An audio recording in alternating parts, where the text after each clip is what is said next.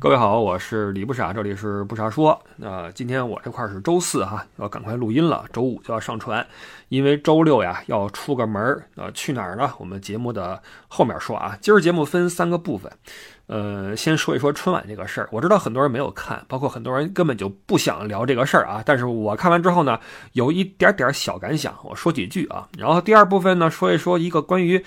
低价团的事情，因为有个听友啊，这两天给我反馈说，呃，误入了一个低价团，然后体验非常不好啊，那个各种的进店呀、购物啊什么的呀，就吐槽啊，说几句这个事儿。然后第三部分来聊聊我这个之后这个一段时间的安排啊。呃，今年这个春晚呀，当然我知道很多人就没有看啊，也不想看。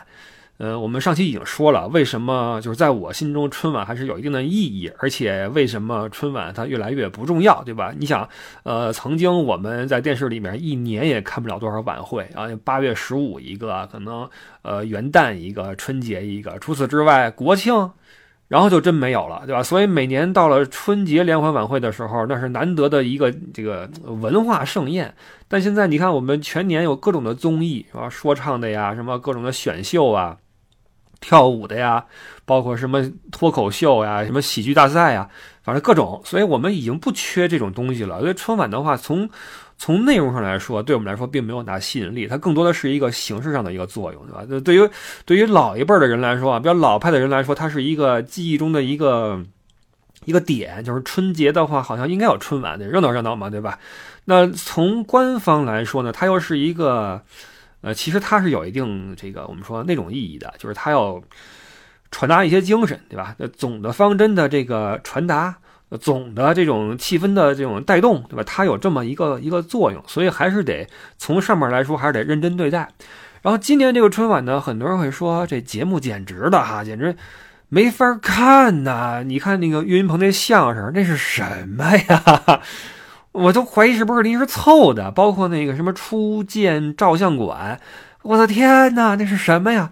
所以这些东西让我有一个非常阴谋论的想法，就是我会这样想，就是其实这个春晚呀是有另外一套节目的，但是随着去年年底的一些这个这个变化，那些节目就都撤了，是不是因为一些变化，觉得哟这不行了，这个可可不能再播了，赶紧划了点别人来。所以你说岳云鹏那相声，你说他说那些东西跟那个变的魔术有什么关系呢？毫无关系啊！他随便拎来一个也比这个强啊！我就没明白是为什么。你看今年的所有几乎所有语言类节目全拉胯，呃，唯一能够拿得出手一点的就是沈腾那个，然后还被人认为里面有些东西比较敏感。呃，其实呀，这个越来越啊，就这几年我们越来越觉得好多东西好像呃隐藏一些深意。其实呢，这说明一个现象，就是这么说吧，当你这个浑身都是羊肉的时候呀，你就特别怕人碰你，恨不得别人一看你刚一抬手，你就以为他要戳你。你知道他是这么一个状态，就本来人没那意思，所以我觉得很多东西也不用那么深的去联想，说这个是不是有什么意思呀？是不是在啊讽刺什么？这个横是没有，谁敢呢？是吧？谁敢？只不过是因为羊肉越来越多，对吧？就有点那什么啊，所以这些东西就就不细说啊。总之，今年的这些语言类的节目呀，全拉胯。对于北方观众来说，其实还是比较倾向于看这种东西，因为比较喜欢这种曲艺啊，呃，相声小品的。啊，这种东西，但是你看，我们不是说了吗？这个节目一分工，你看辽宁春晚那边那小品就很多，对吧？所以你就现在我们有选择之后呀，这个大平台的这个质量，它是不是那么高？就就反正我这块就释然了啊，就释然了。还有一点呢是什么呢？就是很多在自己的领域里面啊有很高的这个水平的人呢，在这个舞台上呀，他没法去展现。你看很多相声演员、小品演员，在自己的家老家那卫视弄得风生水起，那什么都敢来，对吧？可可乐呵了。但是在这样一个舞台上，你还不得那什么一下吗？那你你说这又不行，那又不行，你怎么办？你看今年那四个那个说脱口秀的，好家伙，成笑料了，是吧？那个其实我是很喜欢徐志胜的，呃，这波脱口秀演员里面，我最喜欢的两个人啊，都在春晚上出现了，一个是邱瑞，一个是志胜，这俩人我最喜欢。结果全拉胯，邱卫那嘴都开始吃螺丝了，你就可想而知。第一很紧张，第二呢也不好笑。其实呀，其实这个脱口秀这个东西呀，他的呃，他为什么火？他的手段呢是搞笑，但是形式呢是讽刺，而他的内核呢是反叛。你想是不是这么回事？它其实跟那个摇滚有点像，摇滚的这个表现形式是那个歌曲，但它的内核是反抗。脱口秀也是如此。你想想，你你你喜欢那些段子，哪个不是在反抗这个社会上的一些既有的东西？比如说。呃，固有的对某个性别的成见，固有的对某种那个这个这个呃职业的成见，或者说容貌焦虑，或者什么呃学历呀，什么职场啊，其实都是在讽刺和反抗某种现象，只不过用的是搞笑的手段给你呈现出来。这是脱口秀的一个生命力的根基。所以为什么嗯，蛋总那个脱口秀就已经没有国外那些那么的硬核？因为国外那什么都敢来，那跟台上边。甭管是这个性别呀，什么种族啊，包括什么国家领导人直接来，对吧？没有什么顾忌的。我不是说我就一定欣赏那个，我只是说那个就比较硬核。那到了咱们这边，就必须你你你你就要受很多限制，你最好是拿自己开涮，对吧？你一旦说别人的话，你就不好办了。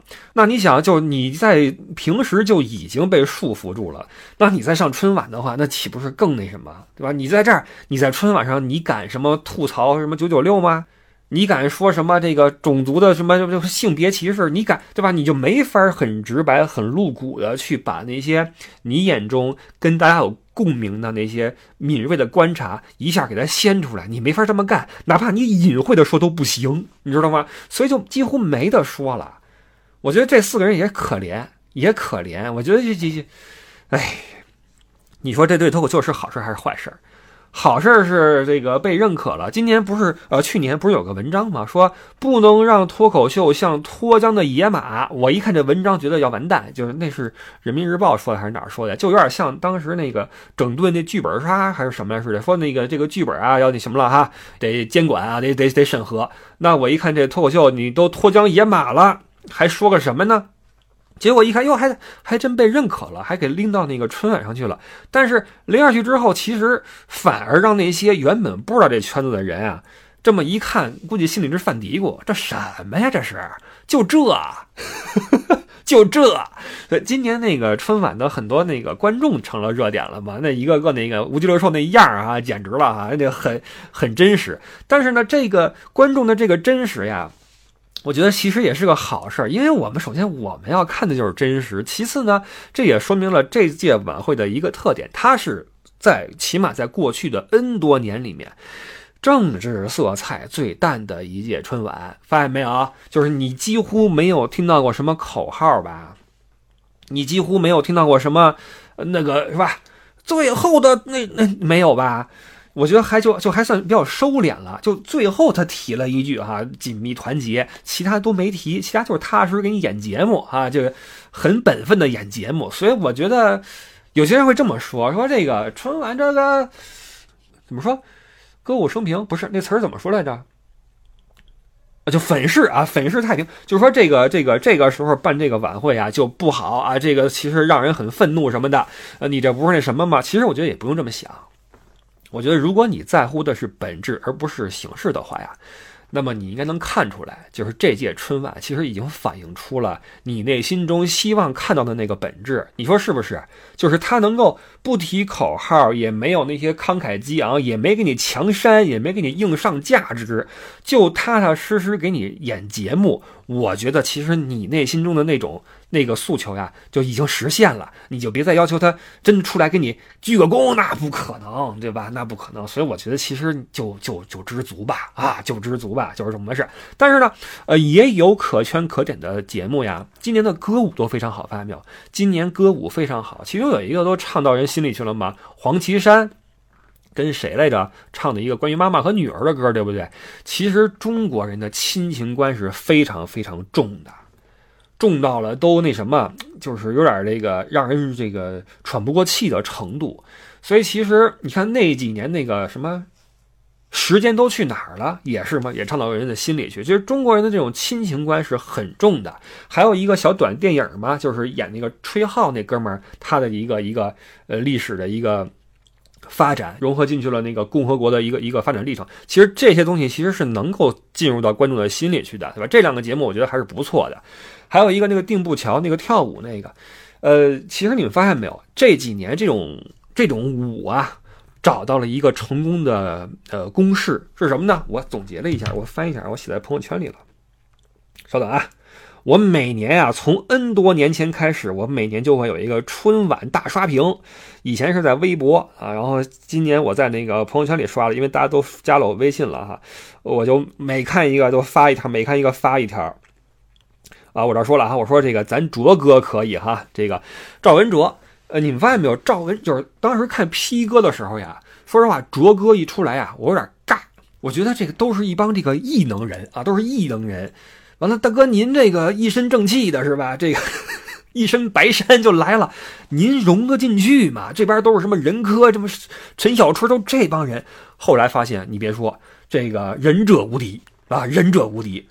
就凭这一身正气，这股这个呃儒雅和这个这个习武之人这种感觉哈，平汤。所以到后来，我就真的被他这种气质所征服。我一开始还担心他融不进去，觉得他跟这个娱乐节目有点格格不入。但发现你别说，有他的成功的道理啊，卓哥可以。然后还有一点呢，就是你们发现没有，这个其实歌舞类东西呀，它它是没有上限，但它有下限。也就是说，一个歌舞呀，它就很难说给你弄砸喽。你说是不是这么回事？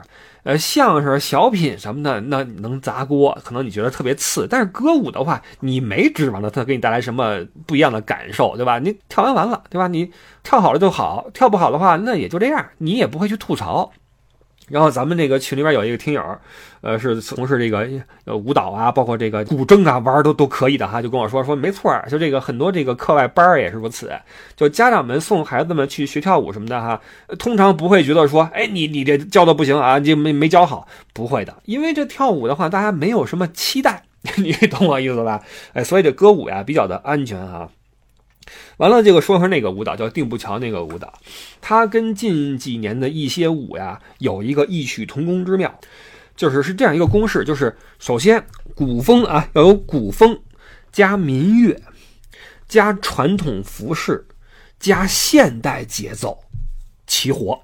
尤其是现代节奏，朋友们，你们回顾一下啊，今年这个定步桥，包括去年还是哪年那个什么。江山图还是什么来着？那个有一个叫青绿腰啊，还是什么来着？特别火。当时这个舞蹈，你们想想，它那个风格，第一是排场够大，但是呢，颜色比较素，就是我们中国传统的水墨色，对吧？就那种，呃，具体的那个词儿我不会说啊，咱没学过绘画，但都是那种什么青色呀，那种黄色呀，那种，呃，有点有点渐变那个意思啊，都是那种比较素的颜色，然后阵仗比较大。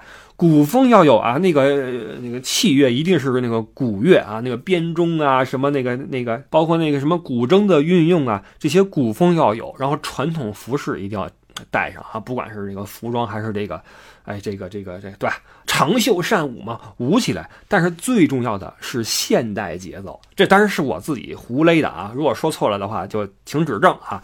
我认为这几个舞蹈啊，其实它的那个。嗯，从肢体上来讲，它有点那个街舞的意思。但是你你别以为这街舞都是那个什么地板什么啊，其实街舞里边现在有很多这种呃传统的舞蹈的元素在里面，就是它会通过节奏的变换，让这个舞蹈更有观赏性，就是。它不会是一味的求快，因为街舞的话，通常来说动作比较多，拍子比较的密，它会在这个紧凑的节奏中加入突然加入一个急停或者一个慢节奏，然后动静兼并的这种方式去给你演绎。那么我认为，在这种现在这种带有流量密码或者成功密码的这个公式里啊，这种节奏的现代化的演绎方式是必不可少的，就是它会。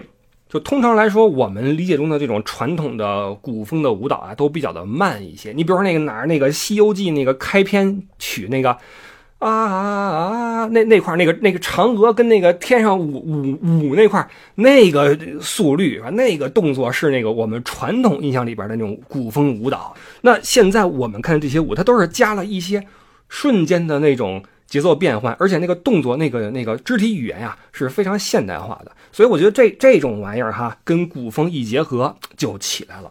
这个跟近几年的一些这个大的背景也相关，就是你们发现没有，最近几年火起来好多那种口水歌，口水的国风的歌，就是你仔细一扒那个词儿不怎么样，那个曲儿呢一听有点那个京剧那个韵律，还有点那个戏腔，但是又是一种流行的方式。这几年出了很多这种。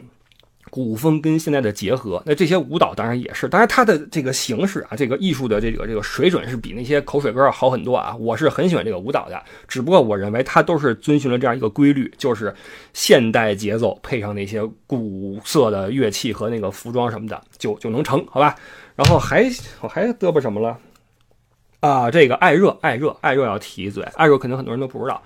嗯，就是因为我比较关注这个说唱类的综艺什么的，艾热艾师傅是里边的一个很强的一个选手。实际上，我认为他是中国说唱圈里面音乐素养最高的一个人。他是可以拎出来，以一个音乐人、一个制作人的身份来，甚至可以站在国际舞台上，因为他是在新疆那边的一个一个音乐人，他的音乐本身就带有着浓重的民族风，或者说国际的那种品味。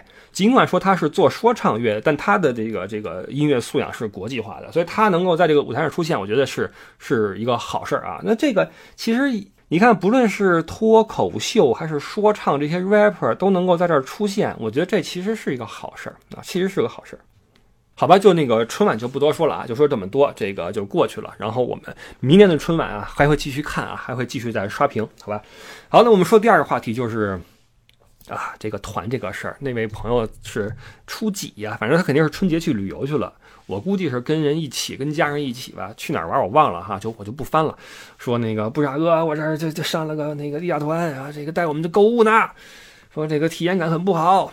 然后我就在想一个问题，就是这种团为什么就是大家都知道这种团是被明令禁止的，对吧？就是哎，不允许有什么这种，对吧？这个阴阳合同啊，或者说强制消费啊，或者什么零团费啊，都不能有。但为什么多次的整顿这个市场之后，这个玩意儿还存在？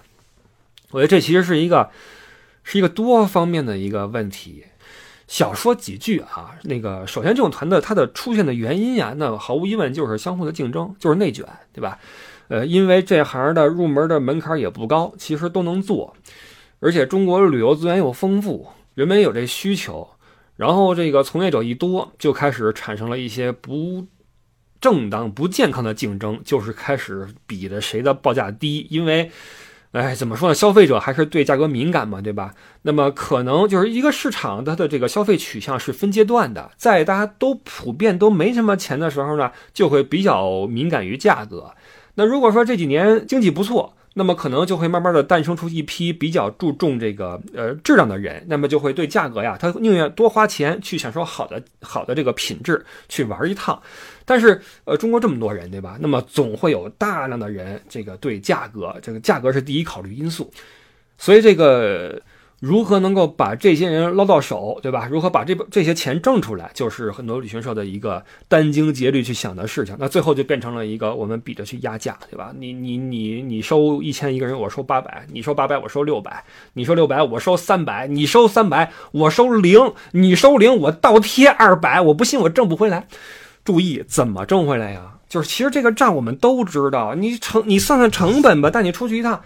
那千八百块钱带你出去玩一趟啊，住个几天什么的，管吃管喝，拉你去送你回，这钱不够啊！这钱哪儿出？那必然是在路上要你掏回来嘛，肯定是你掏回来嘛。但这个原理大家都明白，但为什么这个团性就是这种形式还存在？就是我是觉得监管方面会有点问题。就是我们能看到的是，隔不些年就会出现一个极端的案例，对吧？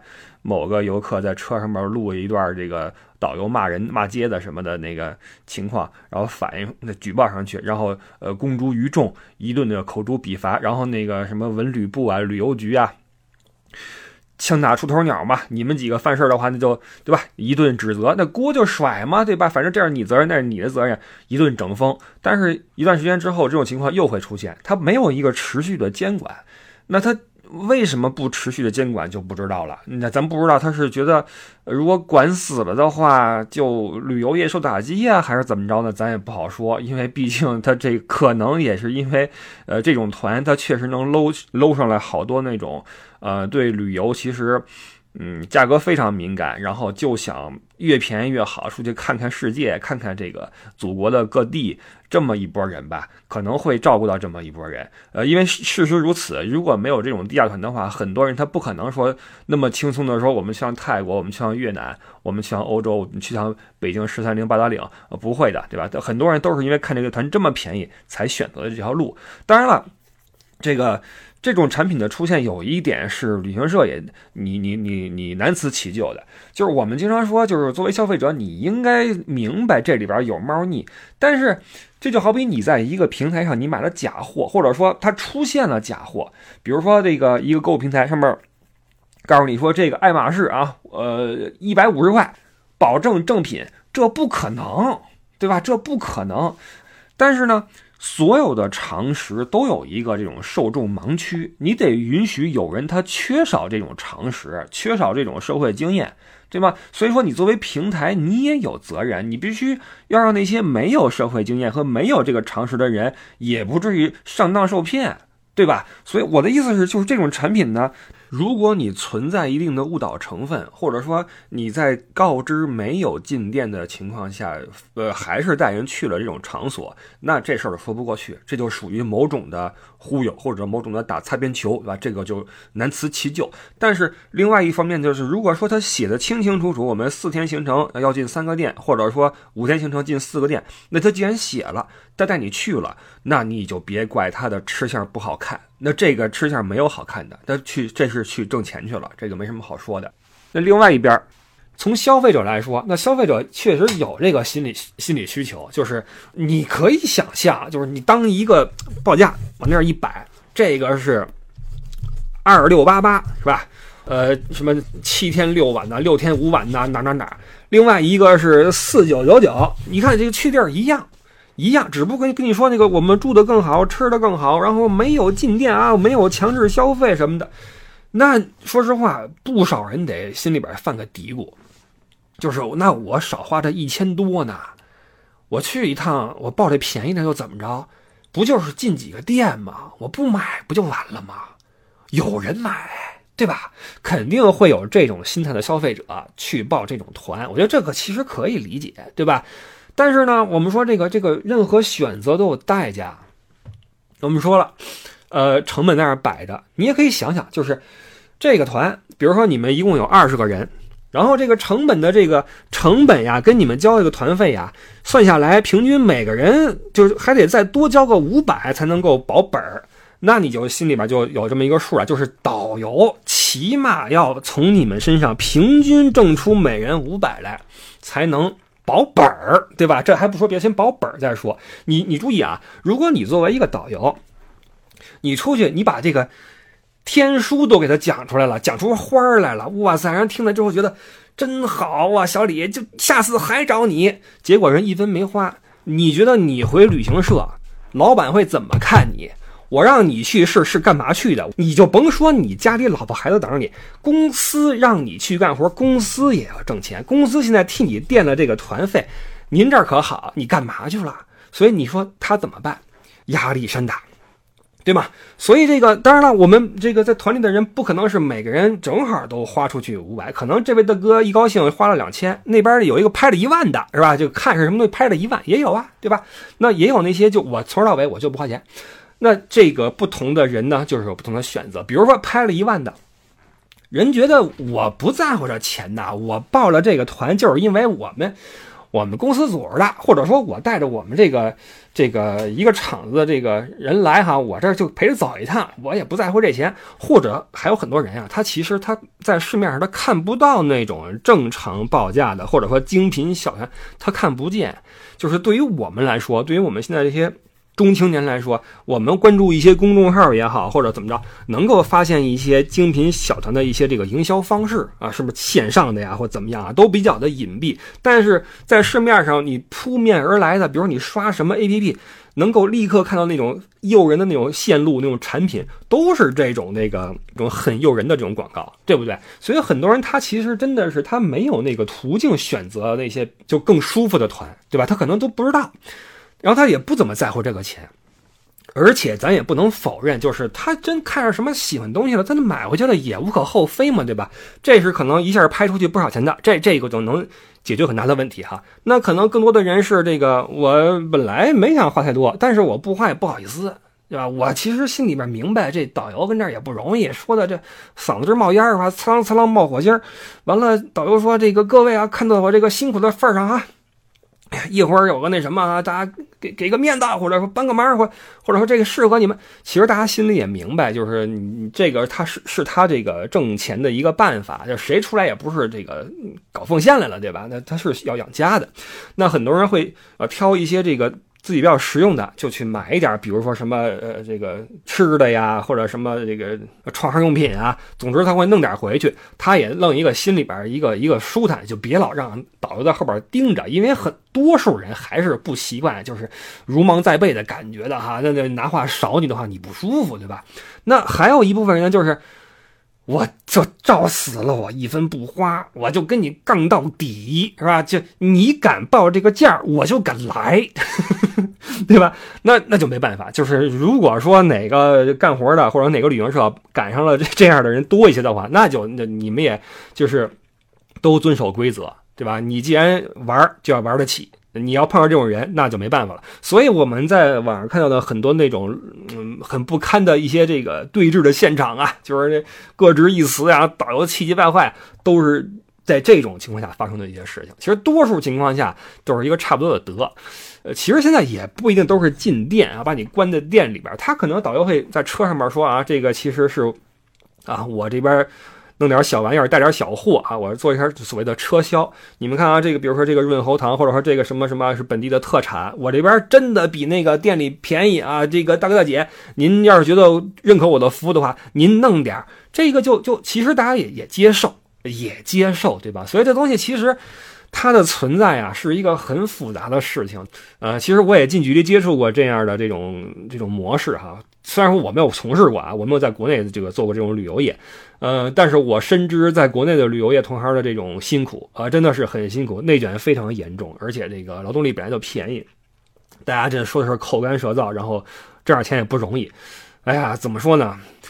嗯，我觉得这个业态的发展呀，它的这个健康程度呀，是跟社会的这种完善程度呀是成正比，是同步的。就什么时候我们这个社会它各方面越来越完善的话，我们的旅游市场也会越来越完善。这这个是一定的哈，其实现在的很多旅游市场就已经比十年前要好很多了，你不觉得吗？我觉得还是有进步的，有进展的。只不过呢，很多人都是误入这种团之后，会有一个心理落差，对吧？比如说他没想到会，就你不是说了没没购物纯玩团吗？结果您这还搞车销，或者说你带我去一个不是商店的一个地方，然后其实呃还是想让我买东西，那可能很多人就会有这样一个。一个落差，对吧？那么这个就是一些，那可能是合同里边一个灰色地带，或者怎么样吧。其实我觉得大家应该或多或少的都应该感受到过这种工作形式，就这种这种呃旅游模式。那这个体感怎么样的话，就比较的就是就独一无二了，对吧？那可能跟这个这个团里面，呃，你这个同车的人有关。比如说你同车有几个。这几个土豪，那一下你就没压力了。然后导游把这业绩干出来之后，那他也放松，你也放松，对吧？那如果说一车里边都是那个，我们今天就跟你干了，那最后就肯定很难受。所以呢，我我觉得其实五十岁以下的朋友呀，我觉得这个低价团呀，就是我们作为这个。呃，中青年应该心知肚明这里边的这个套路，对吧？所以我们去，当我们进入这个这个模式里面之后呢，就也不需要太过于惊奇。我觉得大家这个选择啊，在做选择的时候，你要想好，就是这个团它合理不合理，这个价格合理不合理。你千万不要说这个价不合理，但他他说了呀，他说了无购物，尽管说价不合理，但他说无购物，我我我就敢去，你也别这么想。呃，那价儿不合理的话，那就肯定他得让你合理回来，对吧？不论以什么方式，你得合理回来。所以你你看着办吧，对吧？一分钱一分货嘛。呃，但是现在有一个情况还比较好，就是慢慢的有些旅行社已经看明白了，就是我们能看到有些社在尝试把消费者给他细化，呃，尽可能的把那些追求质量的、不想进店的人给筛出来。所以现在就是这个事儿呢，就是如果说旅行社能做到说你答应不进店，那就真的不进店。那就比较好，因为其实有不少人是冲着这个去的，就是冲着那种我不想耽误时间去跟你去那儿弄这个去，我就要好好玩会儿，对吧？找一个经济的实惠的方式。你想挣钱，我也不拦着你，我我我付你钱，但是明码标价，对吧？你说多少我给你，但是你也要信守承诺，不要带我去这各种的隐性消费什么的。如果能做到这一点的话，我觉得就是一个呃业态就是比较健康的表现。所以现在我能看到有一些，尤其是线上的一些旅行社，就是把这些各种的细节啊说的还是比较明白的啊，就是哪天我们干什么，你放心啊，别人会怎么样，我们不怎么样，反正也里边也是竞争吧。但是呢，如果说你能够都说清楚了，都写在纸上，然后在这个呃怎么说文旅部的那个规定范围之内。这就比较好，或者说啊，或者说，如果说您您这个这个确实是想走一下这种低价路线，你觉得这样这个比较好组人，然后大家也接受，那起码呀，就是您把这个呃购物和消费这块呢，你把这个质量这个把把关，你弄点大家真的需要的，然后又是比较的啊，咱咱们不说绝对啊，就是现在这个互联网现在这么公开，你如果说我们这就是呃全网最低价，这也不太可能，对吧？没有任何一个。带货的敢永远说我这是全网最低价，这也没什么没什么意思，对吧？就是您能够把这个价格跟这个质量做一个相应的一个匹配，我觉得大家消费起来也别觉得回去之后觉得说啊，我这就是为了这个补我团费买的哈，这买回来之后你们爱要要不要扔了吧，也别这样，弄点实用的，我觉得这个就也还说得过去，对吧？总之，我的意思是，这种现象啊，这种业态，它并不是某一方的锅，并不是只是旅行社的锅，也不只是导游的锅，你懂吧？呃，甚至我们这个你敞开了说的话，有需求才有市场，对吗？如果这玩意儿它被所有的国民所抵制，大家都不喜欢的话，它自然会消失。所以这东西它为什么说它会持续一段时间，就是还没到那个时候，这个业态还没有成熟到那个时候，这这没办法。我见过太多为了这个事儿无奈的旅行社的老板或者导游了，我都见过，就是都这样。你想回来的话，就你得你也得去跟人家卷，然后你去跟那个店里面谈好这个那个的，然后把这个行程设计的，就是你自己作为游游客，你自己都不是很认可，但就怎么办呢？你为了生存，对吧？你必须要这么做。那导游也是，你说导游难道说都是黑心吗？肯定不是啊，人其实。本性都是一样的，对吧？就看这个环境怎么样。很多导游他这活干的他自己也不舒服，就是你没办法，你你念的是旅游学院出来之后，你就在旅游界里边走，然后这业态就是这个样子。你说你你要不你就改行吧，你去开滴滴去也行，对吧？但凡你要想吃这碗饭的话，你就要跟着一块弄。所以我见过很多弄得也挺分裂的，就是。他既得挣钱，又要给旅行社交代，又不希望这个看到游客呀，这个玩的不好，或者说在某个瞬间恍然间觉得自己好像被忽悠了，他也不喜欢这种感受。所以这个人和人之间就是弄的呀，就整个业态把这个人跟人之间弄得比较累。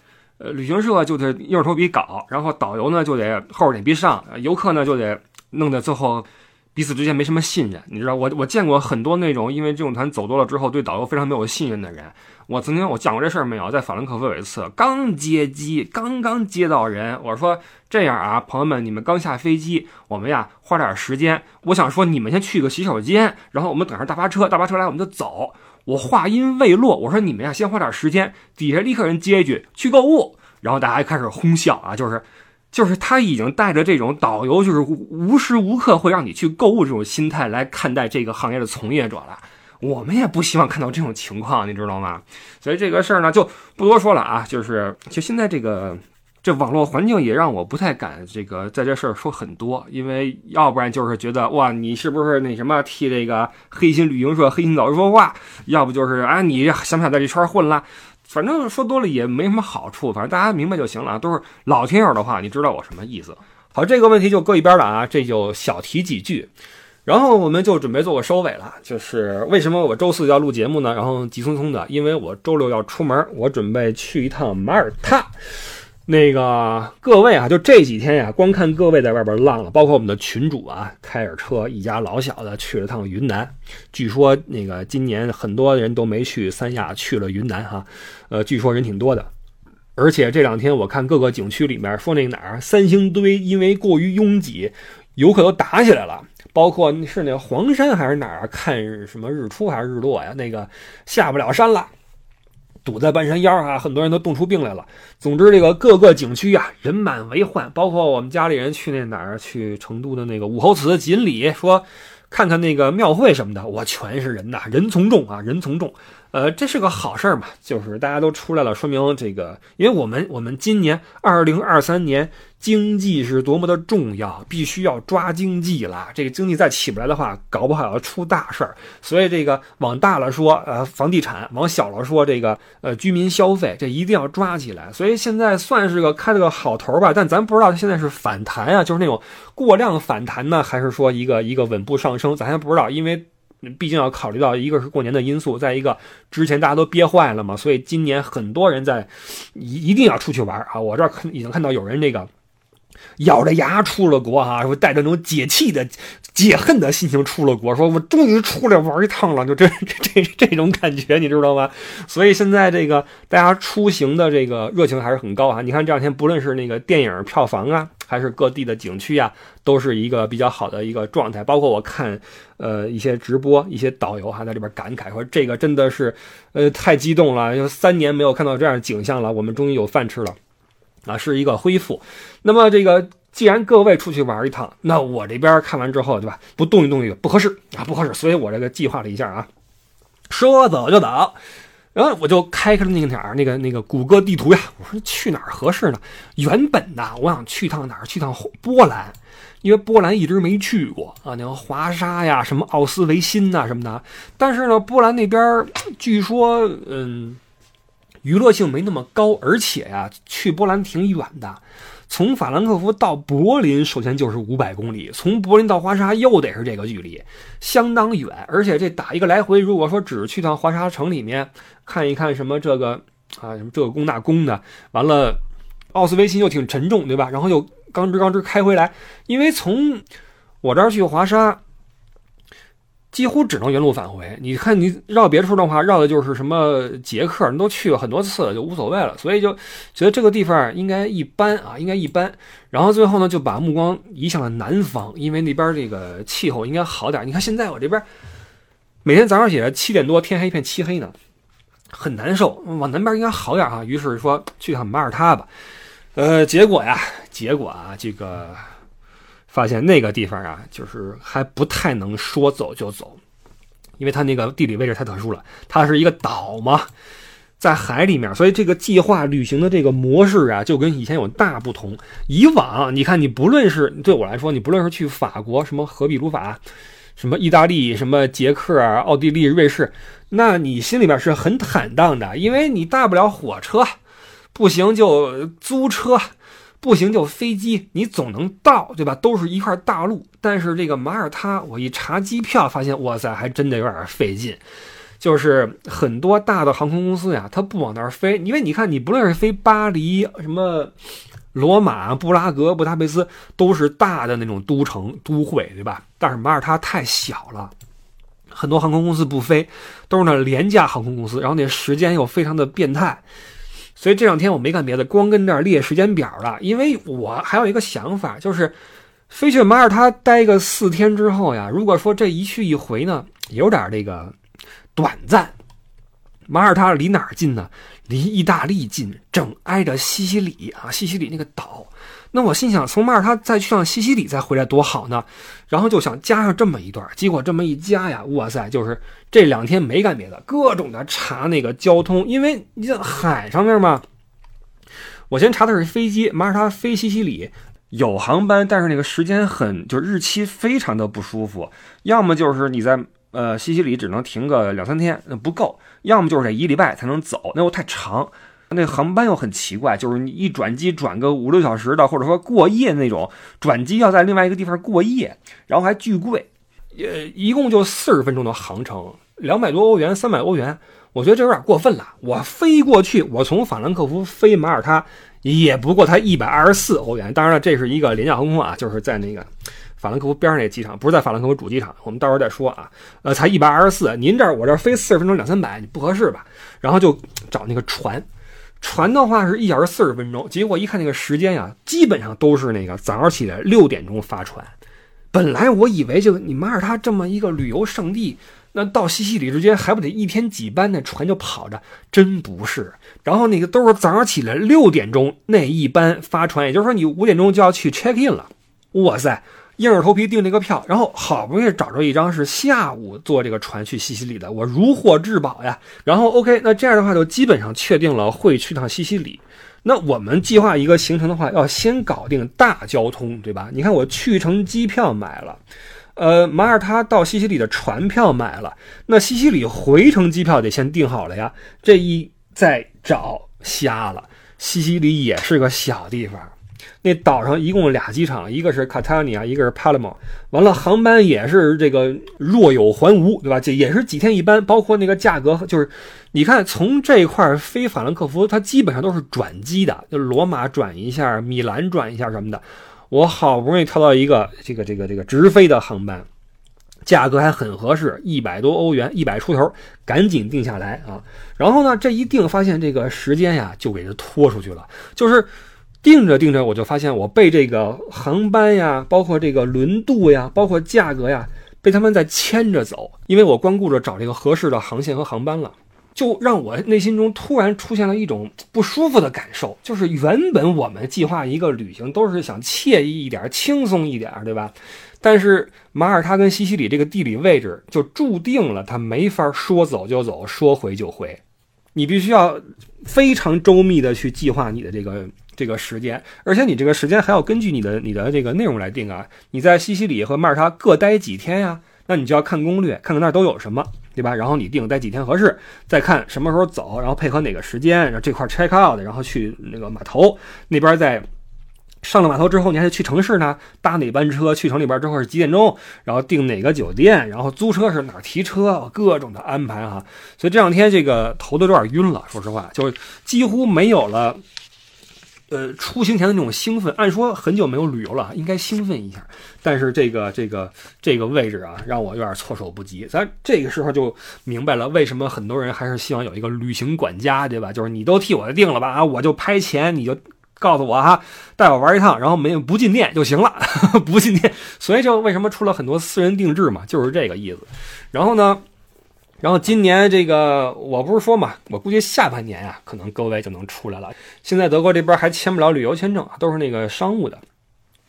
那到时候如果说各位能出来的话呢，可能我们在这边做几个路线啊，各位来挑一挑啊。这个我们就到时候再说吧。那走哪块，包括以什么形式来收人啊？我们到时候再说。我相信很多人是想出来玩一趟了啊，已经很多人在微信里边跟我说了啊，就是什么时候组团啊，叫我啊，叫我什么的。我估计啊，今年我会先在国内跑条线，呃，可能在三月末吧，在国内先跑一条，跑一个线路，然后再看情况。嗯，今年的大概率就是呃，中国跟德国来回飞了，只不过这个上半年既然还没什么事儿。嗯，我就可能会在三月份啊，到时候会跟各位来说这个细节。我们到时候再单开一集来说一说今年具体的一些计划和安排啊，包括这个走法什么的。我这边实际上前几天已经列了一些路线了，一个、两个、三个、四个、五六个、七个，反正七八条线是有了，涵盖了这个西欧、中欧。东欧、南欧，对吧？就没有北欧啊，唯独没有北欧。基本上这个欧洲的大部分地区都涵盖了。到时候看各位对哪有兴趣，我们就走，好吗？今年准备多走一些自驾，我们来这个舒服的玩一会儿，好吗？好吧，今儿先到这块儿吧。然后我是周六的飞机到马耳他，也就是说从周日开始就开始进入了旅游模式哈。然后我就会在朋友圈里边剖一剖这个照片啊什么的哈。各位可以加我的微信，不傻微信一。不傻微信的全拼，然后阿拉伯数字一，这是我的微信号。然后如果入群的话，是乐游艾迪，L E Y O U E D D I E，L E Y O U E D D I E，这是我们群主艾迪的微信，加他注明入群，可以去群里面跟大家一起去聊天啊。好吧，今儿到这块儿吧。然后我估计之后两个周末呀，呃，都是跟这个这趟自驾相关的事情啊。我估计还挺忙的。不过呢，也有一个好处，就是可以把西西里走的细一点。这样的话，以后咱们可以再添条线路嘛，西西里环岛自驾嘛，对吧？给各位趟趟路，到时候我们来组团一起去自驾去玩去，好吧？今年啊，今年的话，期待跟各位多开几次欧洲，走欧洲几个线儿，好吧？